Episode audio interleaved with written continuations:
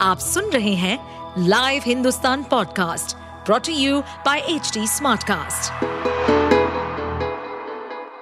नमस्कार ये रही आज की सबसे बड़ी खबरें। नहीं ठीक हो पाया जस्टिन ट्रूडो का विमान अब कनाडा से आ रहा दूसरा विमान। कनाडा के प्रधानमंत्री जस्टिन ट्रूडो के लिए अजीब स्थिति बन गई है। वह रविवार को ही भारत से रवाना होने वाले थे, लेकिन उनके विमान में तकनीकी खराबी आ गई। बीते दो दिनों से वह दिल्ली के ललित होटल में ही रुके हुए हैं। उनके लिए इसलिए और भी असहज स्थिति है कि बीते दो दिनों में सरकार की तरफ़ से उन्हें कोई भाव नहीं दिया गया। न तो उनके साथ किसी भारतीय नेता की वार्ता हुई और न ही मुलाकात। मंगलवार का दिन उन्होंने अपने बेटे के साथ होटल में ही बिताया। अब उनको और प्रतिनिधिमंडल को लेने के लिए कनाडा से बैकअप विमान आ रहा है। बता दें कि द्विपक्षीय वार्ता के दौरान प्रधानमंत्री मोदी ने कनाडा में भारत विरोधी गतिविधियों का मुद्दा उठाया था। उन्होंने कहा कि अपने देश में वह घृणा और हिंसा को रोकने का हर प्रयास करते हैं। भारत सऊदी अरब ने लिखी नई इबारत, तेल खरीददार अब बनेगा ऊर्जा साझीदार। दशकों तक परंपरागत रूप से तेल विक्रेता और खरीदार के रूप में रहे सऊदी अरब और भारत ने अब ऊर्जा क्षेत्र में नए रिश्तों की बुनियाद रखी है। दोनों देशों ने सोमवार को बिजली ग्रिड, नवीकरणीय ऊर्जा और हरित हाइड्रोजन क्षमताओं के लिए समुद्र के भीतर इंटरलिंक बनाने की दिशा में काम करने पर सहमति जताते हुए अपने पारंपरिक तेल क्रेता विक्रेता संबंध को ऊर्जा साझेदारी में बदलने की योजना बनाई है।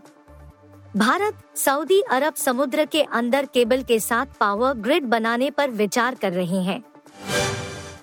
एशिया कप में भारत ने पाकिस्तान को चटाई धूल, सुपर फोर मुकाबले में 228 रन से दी मात। भारत ने पाकिस्तान को वर्षा से प्रभावित एशिया कप के सुपर चार मुकाबले में सोमवार को पाकिस्तान को 228 रन से हरा दिया।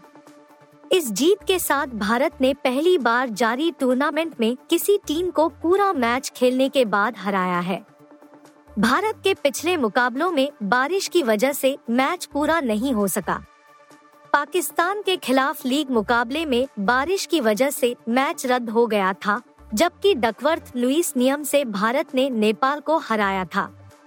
भारत ने पाकिस्तान के खिलाफ रविवार को अपनी पारी की शुरुआत की थी। रिज़र्व डे वाले दिन भी बारिश की वजह से मैच देरी से शुरू हुआ। हालाँकि जब भारतीय बल्लेबाज खेलने उतरे तो बिना बारिश के दखल को उन्होंने भारतीय पारी को समाप्त किया।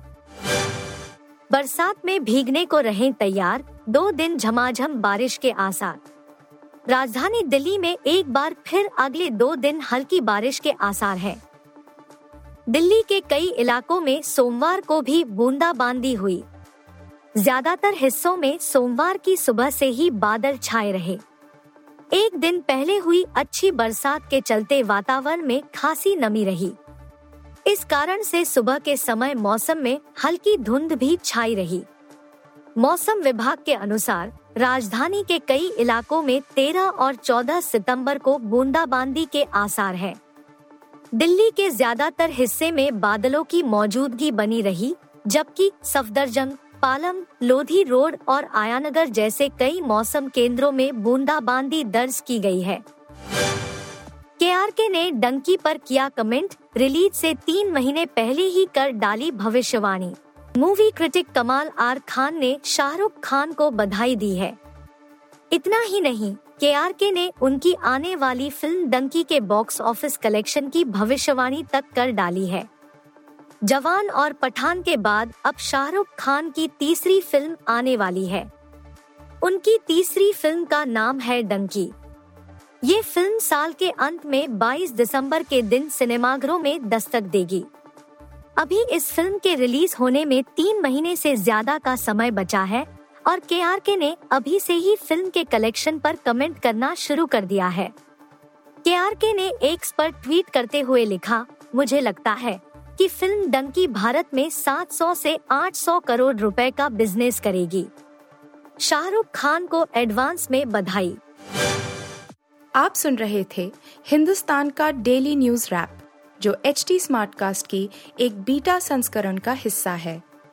आप हमें फेसबुक ट्विटर और इंस्टाग्राम पे एट एच टी या podcasts@hindustantimes.com पर ईमेल के द्वारा सुझाव दे सकते हैं। इस पॉडकास्ट पर अपडेटेड रहने के लिए हमें फॉलो करें एट एच डी हम सारे मेजर सोशल मीडिया प्लेटफॉर्म पर मौजूद हैं। और ऐसे पॉडकास्ट सुनने के लिए log on to W W W dot H D Smartcast dot com